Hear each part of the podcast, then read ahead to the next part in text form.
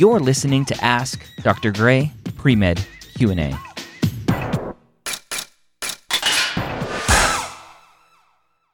Ask Dr. Gray Pre-Med Q&A. Thank you so much for joining me today. How are you? Good. How are you? I am great. I would love to find out how I can help you today. What's going on? So I had a question. Um, a little background is, um, you know, I'll be applying to about seven schools in my state. Okay. There is one school that I'm really hoping to go to, given the fact that it's about 20 minutes away. I own a home. I have a family. Um, my husband's in the military, and he works in that same city. Okay. Um, so I know that this school that I want to go to is really big on primary care and rural medicine, given the area.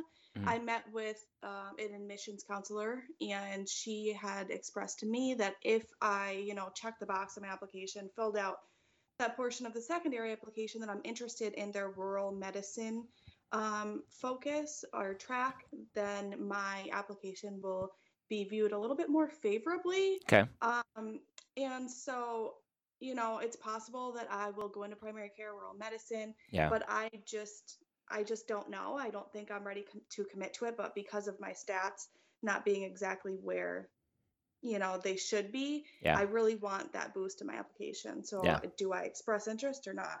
Yeah, so it's actually a pretty easy answer because if you check that box, the the reviewer of your application can go to your application and actually look at your activities, right? Actions speak louder than words, right? It's a saying that everyone hopefully knows. And if they look at your application and they go, "Wait, you just said that you were interested in rural medicine, primary care, none of your activities show that at all." They just won't believe you. They think you checked the box to go, "Oh, I was I, I was told if I check this box, I am a more competitive applicant based on lower stats." And so it's very simple. Either you have the activities to support saying that you are interested in rural medicine and primary care, or you don't have those activities. And and I would say if you don't have those activities, I would probably not check that box. Now, it doesn't mean you shouldn't check the box because you may be interested in rural medicine, and maybe you should go explore that like ASAP before you apply uh, this coming May or June, whenever you are applying to medical school. The, that's the trap that a lot of students fall in is they, they will apply to these schools or apply to these specific programs at these schools thinking, oh, this is my foot in the door. And if you don't have the activities to back that up, then the admissions committee, the reviewers of your application just won't believe you. They'll just think you're you're trying to to pad your application to to help you in some way. So I think that's that's relatively straightforward. So you said maybe I could be interested. Are you in a in a place in life in location where you can go find a rural clinic to go volunteer at and see what that's like? So, um, I'm actually not applying this year. I am applying next year. So that was the interesting part. Like I can go get these opportunities, especially because um, I do live in a very small rural town. Yeah. Um, and pretty much everything around me is very rural. Okay. So I, you know, the school is 20 minutes north of that's a bigger city, but aside from that, everything is very rural. So I can go get these opportunities. Yeah. Um, and it, I most likely will have to in order to um, you know, have have a strong application. Um, but again, I just I don't know what the future holds. Yeah. So Yeah, so so the nice thing about those check boxes are they aren't official commitments, right? You're not signing a contract saying if you accept me, this is what I promise I will do or I owe you my firstborn child, right? It's there's no contract involved. You're just saying, "Hey, based on my experiences, based on my interests at this moment in time, right? The application is just a single snapshot of of where you are in that moment and your history. The the checking of that box just says, yeah, I could see myself potentially in rural medicine and primary care. Outside of that, if you go through medical school, remember, according to the stats, only 25% of students entering medical school enter the field that they thought about before they entered, right? So, so uh, 100 students come in all thinking about the specialty that they want. Only 25 of those students are are actually going and applying for that residency. So you can have all of the best intentions, checking that box, getting those experiences right now, going, yeah, this is kind of cool. Like I can be the the the county doctor and, and know everyone and, and take care of everyone and, and just be integral to the community. And then you get into medicine and you're like, ooh, orthopedics is really cool. But small town rural orthopedics just isn't a thing. It's you can't sustain a practice. So sorry, I changed my mind, right? That happens.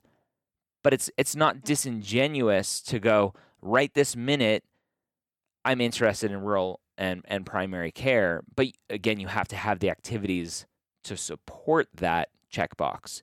And if you're not applying for a little while, then great. You you have the opportunity to go get those experiences, to go to go reflect on those experiences. And when they ask about them in an interview and, and say, hey, why are you interested in rural care? Then you can say, well, my time at whatever clinic showed me XYZ and I'm really passionate about whatever. Right? You you have that opportunity to get those experiences, to reflect on those experiences and and check that box with pride knowing that you you are definitely interested in it but also knowing that you can keep an open mind as you go through medical school.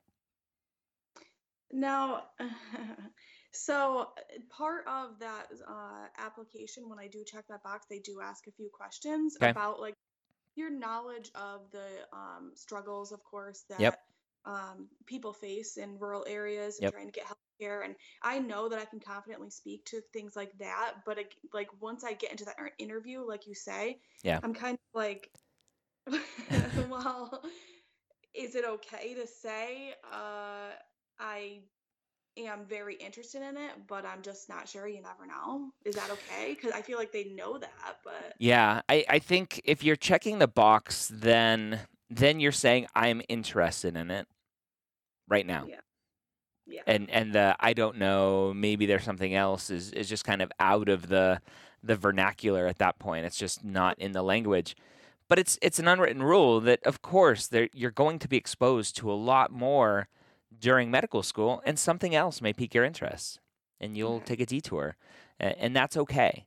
Uh, but but again, when you check that box and when you get more of those questions, you won't have answers to those questions right now because you don't have those experiences Right. seemingly, right? But if you go and get those experiences, then you will have the opportunity to reflect on those experiences, to think about the the population who is different than you, the population who is underserved, the population who who is disadvantaged, right? And go, how can I help them?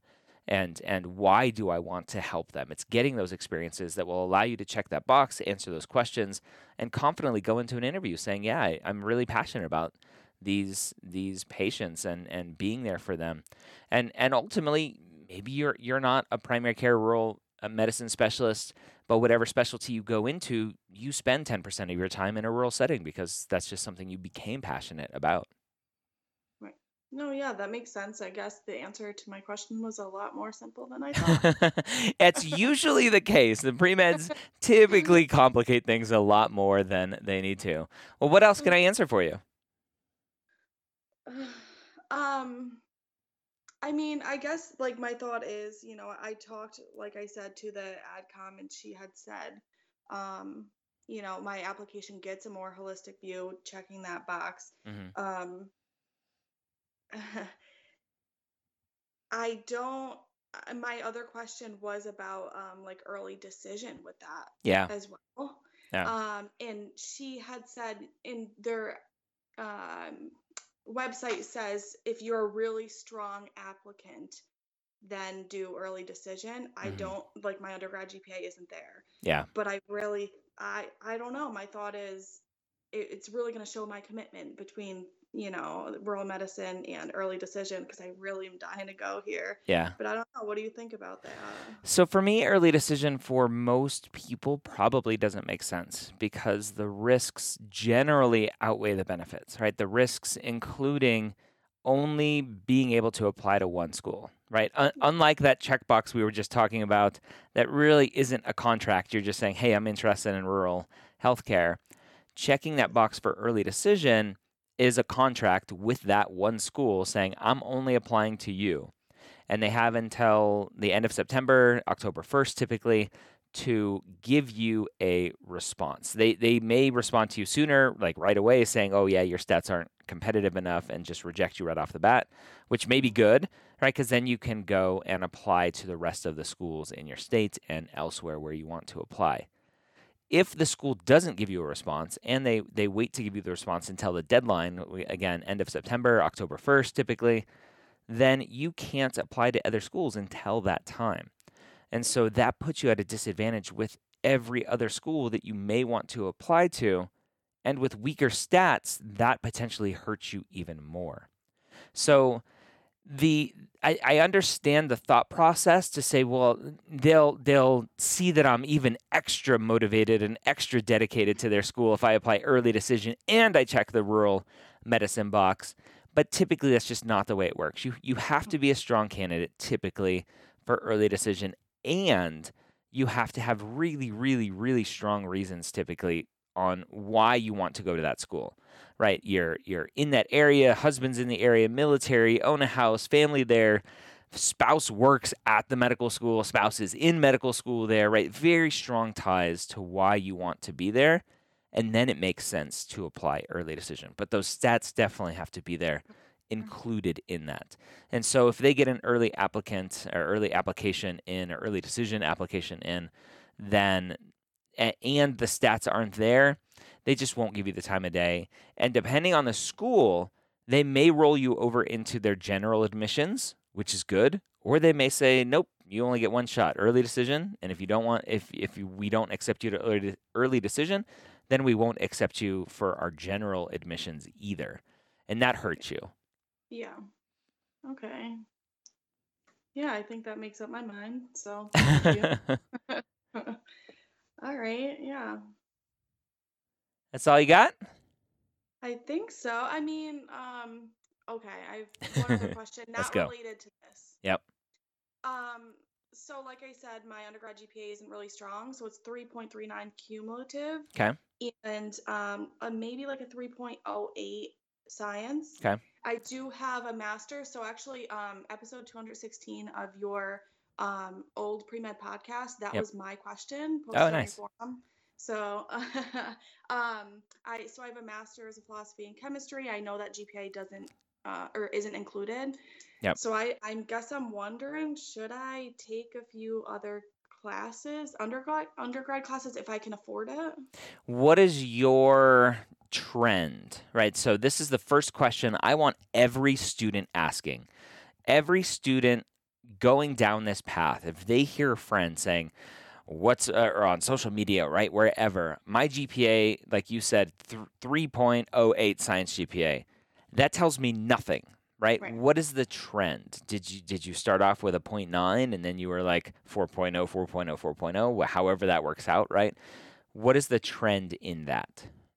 Um, so I don't know the exact trend in the science GPA, Okay. um, but it's overall very strong upward. Like uh, I got a C, um, I think C's in both uh, general bio and general chem my freshman year, and Okay. then I got A's in physical chemistry and biochemistry. Like, and then I got A's in grad school. So Okay. And your your master's is in what again? uh, chemistry. Okay. So chemistry, strong masters there. Um, so for me, how many credits was that? Uh, upwards of 40 for the masters. Okay. So and you how what's your GPA there? Was it a 4.0? It was a 3.81. Oh, slacker. so close. No. I That's didn't know I wanted to go to med school at the time. Oh, really? Okay, that that that's a more of an interesting story. Okay. So for me, right, for me the the question always is not are your grades good enough to get into medical school? When you have a strong upward trend, including the masters, the question is have you proven academic ability to get through medical school, pass the boards, etc. Right? The MCAT is still one big question mark. Uh, I'm assuming you haven't taken the MCAT yet if you're not planning on applying this year. The the from a GPA perspective, having an upward trend, having the 3.8 master's degree in chemistry with 40 something credits, right? You've proven yourself academically. I don't think you need to do anymore.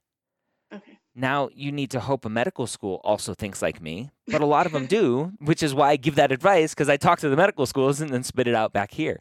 So I, I, I think you've proven yourself academically, right? The the application is so much more. Uh, the the activities, the shadowing, the clinical experience, all of that is super important as well. The MCAT obviously very important. Timing of the application, getting in it early, uh, doing your secondaries, right? Telling your story. That is such an important part of this, right? We in in the Hangout, the pre med Hangout in my Facebook group. A, a student posted a question the other day saying, "I had a 520 MCAT score." I had a few interviews, but one rejection and been radio silent since from the other schools. And I had him send me his application, and the the story just isn't there. Right? It's not just about stats. And I think you've proven yourself well enough with how you've done in your masters and the trends that from a GPA perspective, it's not an issue. Yes, it looks scary, right? The 3.08 when you look at the MSAR and you're like, wait a minute, like my my GPA is nowhere near any of these other uh, these other stats. But remember, you're not just that single number. And medical schools can see all of the data points that you are putting in, and they can manipulate all of those data points however they want to manipulate them to say, hey, if we have a student less than a 3.2 undergraduate GPA but has a master's in chemistry, biology, biochemistry, whatever, with greater than a 3.7 GPA, then great. Pass our filter. We want to take a look at them. Right? Medical schools can do whatever they want, and you've proven yourself GPA wise. So, so for me, that's not an issue. Happy to hear it. I won't waste my money then. I wish I wish I could send an email to every medical school and say, "Hey, this student not an issue." Dr. Gray said. Yeah, can you call them? it depends on the school. I have lots of connections. We'll see. All right. I, um, I think that's that's all I've got.